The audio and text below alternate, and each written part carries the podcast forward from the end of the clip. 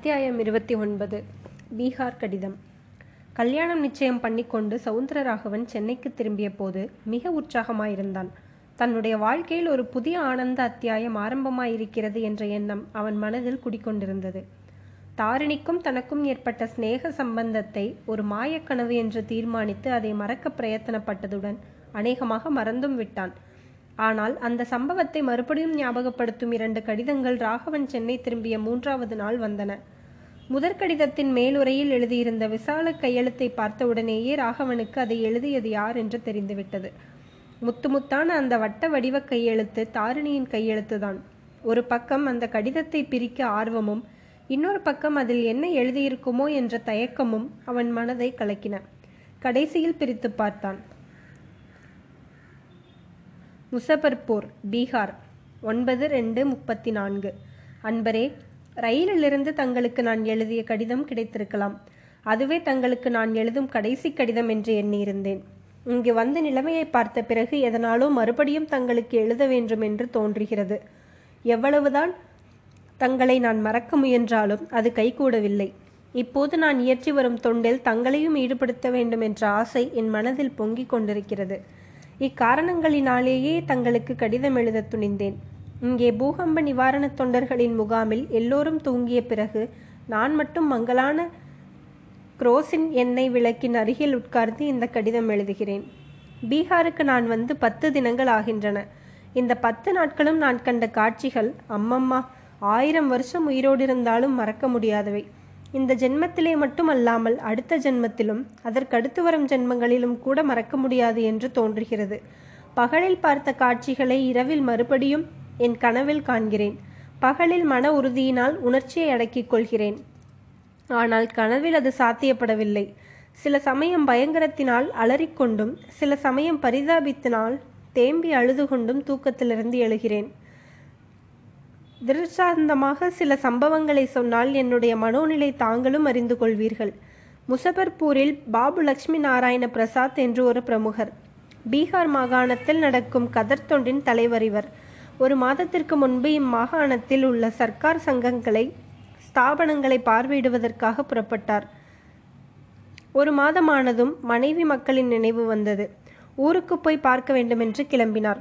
வரும் வழியில் உலகம் தலைகீழாக திரும்புவது போன்ற அதிர்ச்சி ஏற்பட்டது. அது பூகம்ப அதிர்ச்சி என்று தெரிந்து கொண்டதும் ஐயோ வீட்டில் தனியாக மனைவி மக்களை விட்டு வந்தோமே அவர்களுடைய கதி என்னவாயிற்றோ? என்று திடுக்கிட்டார். பதைபதைப்புடன் வீடு திரும்பினார். அவருடைய பதைபதைப்புக்கு காரணம் இருந்தது. அவருடைய வீடு இருந்த இடத்தில் ஒரு பெரிய கும்பல் மண்ணும் கல்லும் மரத்துண்டுகளும் உடைந்த ஓடுகளும் கிடந்தன. ஆஹா அவருடைய மனைவி மக்கள் எங்கே? அலறினார். பதறினார். மண்ணையும் கல்லையும் அப்புறப்படுத்த தொடங்கினார். மற்றும் பல தொண்டர்கள் அவரும் உதவி செய்தார்கள். ஐயோ என்ன கோரம் என்ன பரிதாபம். அந்த கும்பலுக்கு அடியில் அவருடைய மனைவியும் குழந்தைகளும் மடிந்து நசுங்கி உருத்தெரியாத பிணங்களாய் கிடந்தார்கள். பாபு லட்சுமி நாராயண பிரசாத் இப்போது பைத்தியம் பிடித்தவராக என் பெண் எங்கே பிள்ளை எங்கே? என்று கேட்டுக்கொண்டு அங்குமிங்கும் சுற்றி அலைந்து கொண்டிருக்கிறார். மாங்கீர் எனும் பட்டணத்தில் பிரபாவதி தேவி என்ற ஒரு ஸ்திரீ இருந்தாள். பாவம் அவள் கைம்பெண் வீட்டு கணவர் வீட்டிற்கு போன சொற்ப சொத்தை கொண்டு குழந்தைகளை தைரியமாய் காப்பாற்றி வந்தாள். கை குழந்தை தொட்டிலில் தூங்கியது. இன்னொரு குழந்தை கூடத்தில் விளையாடியது. பிரபாவதி சமையலறையில் சமையல் செய்து கொண்டிருந்தாள். திடீரென்று ஒரு குலுங்கல். வீடு சுழன்றது. சமையல் பாத்திரம் கவிழ்ந்தது. கொள்ளைப்புறத்தில் தடதடவென்று சத்தம் கேட்டது. கொள்ளை தாழ்வாரத்தில் கன்றுக்குட்டி கட்டியிருந்ததை எண்ணிக்கொண்டு ஓடினாள். அவள் கொல்லைப்புறம் செல்வதற்குள் கன்றுக்குட்டி இருந்த இடத்தில் கூரை இடிந்து விழுந்து மேற் மேடு போட்டிருந்தது. இதற்குள் வீட்டின் முன்கட்டிலும் அதே மாதிரி சத்தம் கேட்டு ஓடினாள். இரண்டு குழந்தைகள் மேலும் வீடு இழுந்து விழுந்து அடியோடு மூடி மேடிட்டு விட்டது. ஐயோ என்று அலறிக்கொண்டு பிரபாவதி வாசல் பக்கம் ஓடி வந்தாள். என் குழந்தைகளை இழந்தேனே பூமி வெடித்து என்னையும் விழுங்கிவிடாதோ என்று கதறினாள். அந்த பதிவிரதையின் வாக்கு உடனே பழித்தது. அவள் நின்ற இடத்தில் பூமி விரிந்து பிளந்தது. அதற்கு விழுந்து பிரபாவதி மறைந்தாள். சீதாதேவி பிறந்த மிதிலை ராஜ்யம்தான் இப்போதைய பீகார் என்பதை அறிந்திருப்பீர்கள். சீதையை தன்னிடத்தே ஏற்றுக்கொண்ட பூமாதேவி இன்று பீகார் மாகாணத்தில் எத்தனையோ உத்தம பத்தினிகளை விழுந்து விட்டாள். அன்பரே இத்தகைய பூமி பிளவு ஒன்றை நான் அருகில் நெருங்கி பார்த்தேன். பக்கத்தில் இருந்தவர்கள் தடுத்தும் என் மனம் கேட்கவில்லை. பள்ளத்தில் ஓரமாக சென்று குனிந்து பார்த்தேன். பள்ளம் கீழே ஆழம் கணக்கிட முடியாதபடி அதல பாதாளம் வரையில் போகிறது. கொஞ்ச நேரத்திற்கு கீழே ஒரே கண்ணங்கரிய இருள். அதற்கு கீழே எவ்வளவு தூரம் போகின்றது என்று சொல்ல முடியாது. அதிக நேரம் முற்று பார்த்தால் மயக்கம் வந்து தலை சுற்றுகிறது. பூகம்பம் இன்னும் எத்தனையோ விசித்திரங்களை எல்லாம் இங்கே உண்டாக்கி இருக்கிறது மேட்டு பிரதேசங்களை திடீரென்று பள்ளமாக்கி பெரிய ஏரிகளைப் போல் தண்ணீர் ததும்பி நிற்கின்றன. ஏரிகள் இருந்த இடத்தில் தண்ணீர் அடியோடு வற்றி கட்டாந்தரையாகியிருக்கிறது. குடிசைகளும் வீடுகளும் பிரம்மாண்டமான மாளிகைகளும் கம்பெனி கட்டிடங்களும் ரயில்வே ஸ்டேஷன்களும் இடிந்தும் விழுந்தும் எரிந்தும் கிடக்கின்றன. மொத்தம் இருபத்தி ஐந்தாயிரம் ஜனங்கள் பூகம்பத்தில் மாண்டிருக்கலாம் என்று மதிப்பிட்டிருக்கிறார்கள். மாண்டவர்கள் அதிர்ஷ்டசாலிகள். தப்பி பிழைத்தவர்களில் லட்சக்கணக்கான ஜனங்கள் உண்ண உணவின்றி உடுக்க உடையின்றி தலைக்கு மேலே கூரையின்றி உட்காரவும் இடமின்றி தவித்துக் கொண்டிருக்கிறார்கள். அன்பரே இதையெல்லாம் தாங்கள் வந்து பார்த்தீர்களானால் இப்படிப்பட்ட மகத்தான துரதிர்ஷ்டத்தை அடைந்த ஜனங்களுக்கு தொண்டு செய்வதைக் காட்டிலும் வாழ்க்கையில் வேறு என்ன பெரிய காரியம் இருக்க முடியும் என்று முடிவுக்குத்தான் வருவீர்கள். பூகம்பத்தினால் ஏற்பட்ட கஷ்ட நிவாரண தொண்டுக்காக இந்தியாவில் நாலா பக்கங்களிலிருந்தும் தொண்டர்கள் வந்திருக்கிறார்கள்.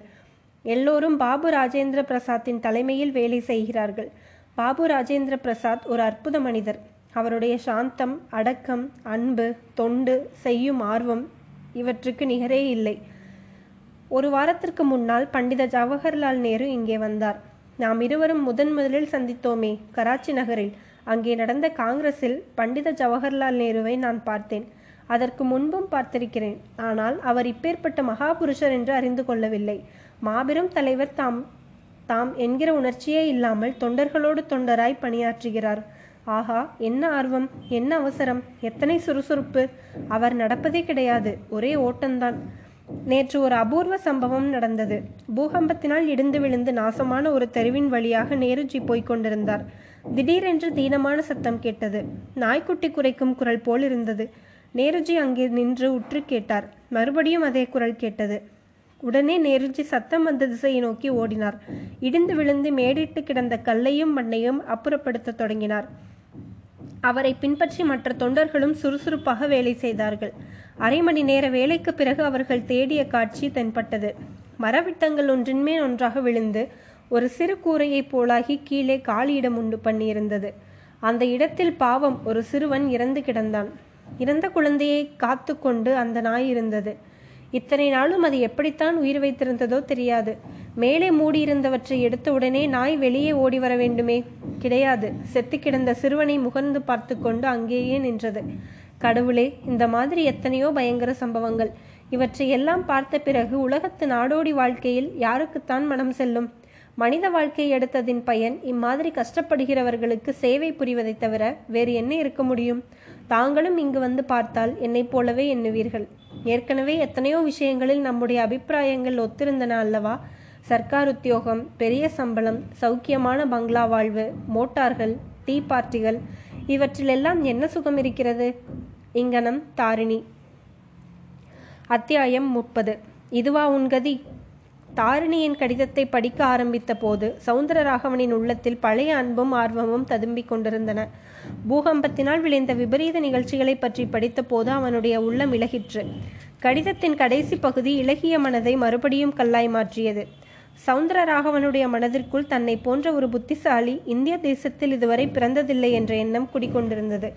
தாரிணி அவனிடம் கொடுத்திருந்த காதல் அந்த எண்ணத்தை தூபம் போட்டு வளர்த்திருந்தது. இப்போது அவள் தனக்கு மனித வாழ்க்கையை எடுத்ததின் பலனை பற்றிய போதனை செய்ய ஆரம்பித்து ஆத்திரத்தை உண்டாக்கியது. அதிக பிரசங்கி சர்க்கார் உத்தியோகம் பெரிய சம்பளம் சௌக்கியமான பங்களா வாழ்வு முதலியவற்றை குறித்து இவள் எனக்கு என்ன உபதேசிப்பது? நல்ல வேளை இப்படிப்பட்ட அதிக பிரசங்கியுடன் நமது வாழ்க்கையை என்றென்றைக்கும் பிணைத்துக் கொள்ளாமல் தப்பினோம். மூத்தோர் சொல்வார்த்தை அமிர்தம் என்று பெரியவர்கள் தெரியாமலா சொல்லியிருக்கிறார்கள். கல்யாண விஷயத்தில் அம்மா சொன்னதை கேட்க தீர்மானித்தது எவ்வளவு நல்லதாய் போயிற்று? அப்பா அடிக்கடி சொல்வது ஒரு விதத்தில் உண்மைதான். பெண்கள் வீட்டுக்குள்ளே இருந்து வாழ்க்கை நடத்துவதுதான் நியாயம். தேசத்தொண்டு என்றும் பொது ஊழியம் என்றும் சொல்லிக்கொண்டு ஸ்திரீகள் வெளியில் கிளம்புவது என்று ஏற்பட்டுவிட்டால் அப்புறம் அது எங்கே கொண்டுவிடும் என்று யாரால் சொல்ல முடியும்? தாரிணியின் விஷயத்தில் கொஞ்சம் ஏமாந்துதான் போய்விட்டோம். அவளுடைய முக வசீகரமும் வெளிமினுக்கும் நம்மை ஏமாற்றிவிட்டன. பார்க்க போனால் சீதாவை காட்டிலும் தாரணி அழகிலே அதிகம் என்று சொல்ல முடியுமா? ஒரு நாளும் இல்லை. அல்லது சமத்திலேதான் சீதா குறைந்து போய் விடுவாளா? அதுவும் இல்லை. அன்றைக்கு தன் அப்பா அம்மாவிடம் சீதா எவ்வளவு சாதுரியமாய் பேசினாள்? அழகோடும் சமத்தோடும் சீதா அடக்கம் எனும் அருங்குணத்தையும் அணிகலனாய் பூண்டிருப்பாள். குடும்ப வாழ்க்கைக்கு தகுந்தபடி நடந்து கொள்வாள். பெரியவர்களிடம் பயபக்தியோடு இருந்து நல்ல பெயர் வாங்குவாள். பணம் பணம் என்று ஜபம் செய்து கொண்டிருந்த அப்பாவையே மனம் மாறும்படி செய்துவிட்டாளே. அவளுடைய பேச்சை கேட்டுவிட்டு பணமும் வேண்டாம் ஒன்றும் வேண்டாம். வேண்டிய பணம் நீ சம்பாதித்துக் கொள்வாய். இந்த மாதிரி சமத்து பெண் கிடைப்பது துர்பலம். உனக்கு பிடித்திருந்தால் எனக்கு ஆட்சேபம் இல்லை என்று சொல்லிவிட்டாரே. கடவுளுடைய கருணை தன்னிடத்தில் பூரணமாய் இருக்கிறது ஆகையால் தான் தான் தாரிணியோடு தன் வாழ்நாள் முழுவதையும் பிணைத்து கொண்டு திண்டாடாமல் இந்த மட்டும் தப்ப முடிந்தது. பெண் பார்க்க போன இடத்தில்தான் என்ன? கடவுளுடைய சித்தந்தானே லலிதாவை பார்க்க போன இடத்தில் சீதாவை முதலில் கொண்டு வந்து விட்டது. ஆனால் இந்த விஷயத்தில் கடவுளின் சித்தத்தை கூட இரண்டாவதாகத்தான் சொல்ல வேண்டும்.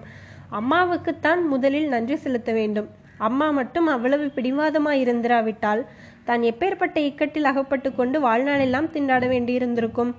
இப்படியெல்லாம் எண்ணமிட்டு கொண்டிருந்த ராகவனுடைய கவனம் உரை பிரிக்காமல் வைத்திருந்த இன்னொரு கடிதத்தின் மீது சென்றது. அதை எடுத்து பிரித்து படித்தான். அதில் அடங்கியிருந்த விஷயம் அவனை திடுக்கிட்டு திகைக்கும்படி செய்தது. அது முசர்பூர் பூகம்பத் தொண்டர் படை முகாமிலிருந்து வந்த கடிதம். அதில் எழுதியிருந்ததாவது முசபர்பூர் பன்னெண்டு ரெண்டு முப்பத்தி நான்கு அன்பார்ந்த ஐயா வருத்தம் தரும் ஒரு விஷயத்தை தங்களுக்கு தெரிவிக்க வேண்டியிருக்கிறது. பம்பாயிலிருந்து வந்த ஒரு தேச சேவிகை தாரிணி எனும் பெயர் கொண்டவள் இந்த முகாமில் தங்கி பூகம்பத்தினால் நஷ்டமடைந்த ஜனங்களுக்கு தொண்டு செய்து வந்தாள். அவளுடைய உயர்ந்த குரங்களினால் இங்கே எல்லோருடைய பாராட்டுதலுக்கும் உரியவளாயிருந்தாள். நேற்று மத்தியானம் விடுதியில் சாப்பிட்டு விட்டு போனவள் இரவு திரும்பி வரவில்லை.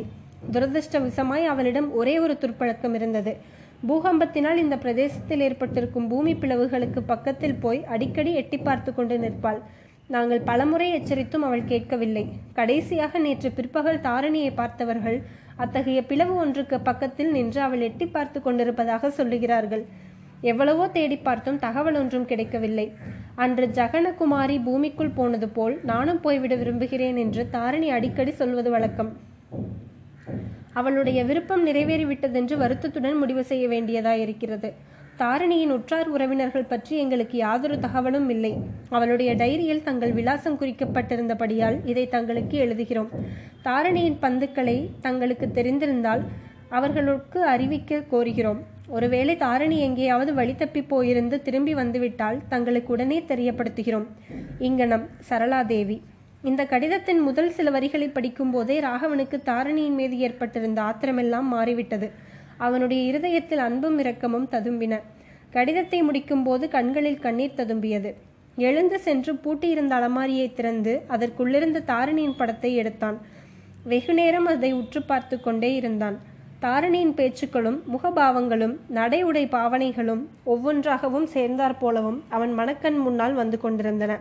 அடடா இதுவா உன் கதி? என்று எண்ணிய போது ராகவனுடைய கண்களில் ததும்பிய கண்ணீர் வழிந்து தாரணியின் படத்தில் போய் முத்து முத்தாக உதிர்ந்தது. அதே சமயத்தில் அவனுடைய உள்ளத்தில் ஒரு அதிசயமான நிம்மதியும் உண்டாயிற்று. அப்புறம் ஒரு வாரம் பத்து நாள் வரையில் முசபர்பூரிலிருந்து வேறு ஏதேனும் நல்ல செய்தி கொண்ட கடிதம் ஒருவேளை வரக்கூடும் என்று எதிர்பார்த்து கொண்டிருந்தான்.